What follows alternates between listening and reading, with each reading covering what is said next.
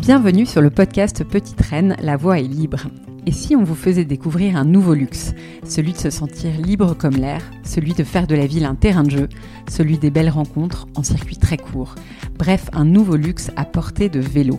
Je suis Marie-Caroline Guigné, fondatrice de Petite Reine, et j'ai le plaisir de collaborer avec Business France en direct du salon Eurobike Francfort 2023 pour aller à la rencontre des acteurs français de la mobilité active. Alors on vous a fait de la place sur notre porte-bagages, montez Bonjour Florence Gall. Alors Florence, euh, tu es déléguée générale de la filière vélo au sein de l'APIC. Alors je te propose de commencer par un peu de pédagogie et que tu nous expliques ce qu'est l'APIC. Alors l'APIC, c'est une association qui a été créée en 2020 pour euh, faire une première chose, c'était participer à l'identification des cycles. Hein. Il y a un numéro qui est obligatoire maintenant sur tous les vélos neufs ou vendus par des professionnels, qui est appliqué sur le cadre et qui permet de lutter contre le recel et le vol, puisque ce vélo est identifié, enfin le cadre est lié dans un fichier qui est porté par l'APIC au propriétaire. Et donc du coup, quand tu revends un vélo, tu peux vérifier que c'est pas un vélo qui a été volé et c'est pas du recel. Et du coup, on a quand même un, c'est un des moyens de lutter contre le vol qui est une des priorités, enfin comment dire, une des, des premières difficultés que rencontrent les personnes qui souhaitent se mettre au vélo ou qui font du vélo. D'accord. Et donc, qu'est-ce qui se passe d'autre au sein de l'APIC Et eh ben l'APIC, donc c'est aussi la promotion du vélo. Et donc, l'APIC porte Mais à vélo et porte actuellement également les travaux préparatoires à la filière économique du vélo. Donc en fait, un peu pour faire un peu d'histoire, euh, cette filière elle a été lancée suite à un rapport du député Gouffier Chavalante qui a été présenté en janvier 2022, donc il y a un an et demi. À la suite euh, de ce rapport, euh, qui préconisait justement de créer une filière économique du vélo en France, et eh bien tous les acteurs se sont rassemblés et l'APIC a rassemblé tous ces acteurs et a commencé à porter des états généraux de la filière vélo. Ça a abouti à un premier livre blanc qui a été présenté le 15 novembre 2022. Mhm. Et à la suite de cela, bah, maintenant, on travaille vraiment à structurer la filière, à lui donner corps et à lui et à définir ses actions. Ok, donc on va revenir sur ce qu'est euh, cette filière et ce qu'elle englobe. Mais avant tout ça, pourquoi 2020 Covid ou rien à voir? Bah, je pense qu'effectivement, euh, le, le, milieu du vélo, il a énormément évolué au moment du Covid, avec les coronapistes notamment, avec euh, ben, tout, tout, le contexte sanitaire qu'on a pu connaître. Et, euh, mais, et, du coup, il y a eu un énorme élan sur le vélo, énormément d'achats. En plus, avec la crise sanitaire, effectivement, c'était plus difficile d'avoir un, certain nombre de pièces. Il y a eu, ben, on connaît bien la crise du cycle qu'il y a eu à ce moment-là. Et donc, effectivement, les industriels se sont posé la question de la souveraineté et de la nécessité de reproduire des pièces en France, de plus de pièces, d'assembler plus de vélos en France, puisque aujourd'hui, euh, en termes de chiffres, il y a à peu près un tiers des vélos qui sont vendus en France qui sont produits en France. C'est un peu plus compliqué que ça, mais on vend plus de 2 millions de vélos et on en assemble aujourd'hui 800 000. Ok, donc effectivement, il y, a, y a, y a un gros enjeu là-dessus. Euh, alors, euh, filière vélo. ça englobe énormément de choses et je pense que c'est bien de commencer par ça. Est-ce que tu peux nous rappeler euh, tout ce qui tout ce qui intervient en fait dans la filière vélo? Alors, au sein de la filière vélo, on n'a pas voulu faire une filière industrielle. On a voulu faire une filière économique, donc qui soit beaucoup plus large et qui, qui concerne toute l'économie qui tourne autour du vélo. Donc, il y a première, bien entendu, il y a tout ce qui est production, l'assemblage de vélos, les composants, les accessoires également. C'est important, c'est un vrai volet en France aussi. Deuxième point, c'est tout ce qui tourne autour des services dans leur grande diversité. C'est bien entendu la distribution, la réparation, mais également euh, les services euh, de lutte contre le vol, euh, de géoréférencement et tout cela.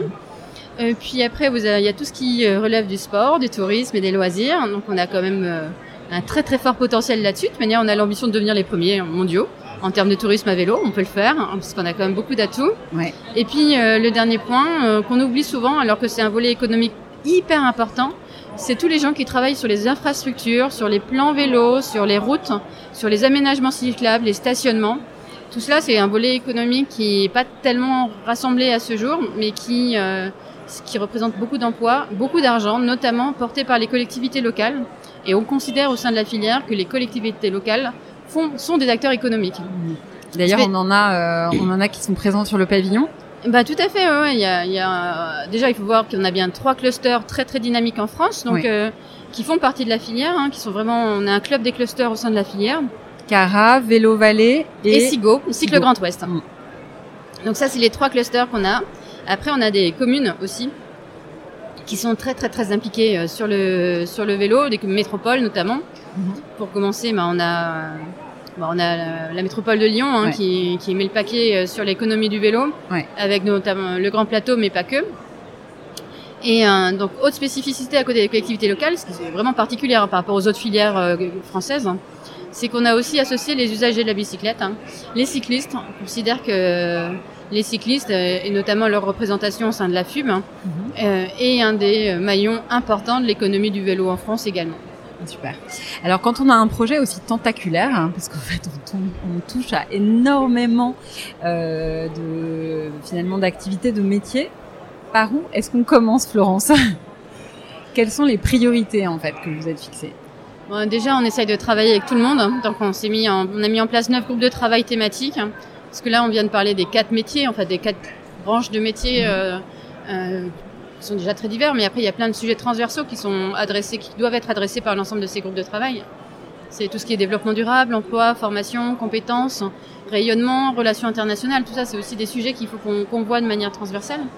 Donc, on a plein de groupes de travail avec plein de gens qui représentent un peu tout l'écosystème vélo. On est allé euh, rechercher la diversité géographique, la diversi- enfin, la diversité en fonction des, des tailles d'entreprise, euh, de l'ancienneté, tout cela. Et donc euh, chacun de ces groupes de travail a, a réfléchi à proposer des projets, premières actions, des premiers projets. Et donc tout cela est en train de, de se concrétiser, de se, on a tout concaténé, c'est en train de se poser, Se mettre en place, de se hein, mettre en ouais. place. Il faut qu'on priorise nos actions, mais on y voit un peu plus clair. La prochaine, et donc ça fait six mois qu'on travaille à fond là-dessus. hein. donc j'ai une centaine d'acteurs du vélo en France qui participent au groupe de travail de la filière. Euh, et puis euh, à la suite de cela, donc on va arriver à une des actions prioritaires hein, qu'on va négocier avec l'État. Parce que du coup, cette histoire de contrat de filière, c'est un contrat entre les acteurs du vélo, la filière structurée en tant que telle, Mhm. et euh, l'État, sur un certain nombre d'actions où l'État se, se décide de mettre de l'argent ou d'accompagner la structuration de la filière. Donc ça peut être également des, des, des aspects réglementaires, euh, voire fiscaux, euh, Hmm. sur lesquels il y a encore des choses à faire en France Ouais. euh, sur le vélo. Voilà. Parce qu'il y a eu un premier plan qui a été débloqué avec euh, une, des, des budgets euh, colossaux. Tu Voilà, dans, le cadre, dans le cadre du plan vélo numéro 2 qui a Mm. été présenté euh, début mai, euh, on avait six ministres qui étaient présents. On a 2 milliards d'euros qui ont été débloqués, notamment en grande partie sur les infrastructures, mais Mhm. pas que. Il y a eu d'autres annonces qui sont passées euh, plus inaperçues, on va dire, dans le cadre de, de, du comité interministériel vélo. Il y a eu des annonces fortes sur la filière. hein. L'État, le gouvernement s'est engagé notamment à, finance, à signer un contrat de filière avec nous. Donc, ils sont vraiment dans cette démarche et ils sont présents à nos côtés euh, vraiment pour qu'on avance sur le sujet. Ils sont également euh, engagés à faire un appel à projet industrie du vélo, euh, porté par la BPI France dans le cadre de France 2030. Mhm. Il existe plein d'appels à projets pour les voitures. Euh, ben, c'est un des, au sein de la filière, on s'est organisé pour leur montrer qu'on avait besoin d'un appel à projet pour le vélo, pour l'industrie du vélo, pour relocaliser, pour produire des composants, pour accompagner les industriels qui ont des ambitions, qui ont des projets, mais qui ont besoin d'un coup de pouce. Ok. Parce qu'on va le rappeler, euh, sur tous les vélos qu'on consomme, on en importe euh, 80% aujourd'hui. C'est bien ça? Oui, parce qu'on en exporte aussi. Donc, on en produit en France, mais on en exporte un, un- un- petit nombre, on va dire. Donc, effectivement, on est sur 80 à 70%, ça dépend des années, Ouais. d'importation de vélos. Euh, avec, euh, bon, bien sûr, un marché asiatique euh, très, très, très euh, puissant et euh, prédominant.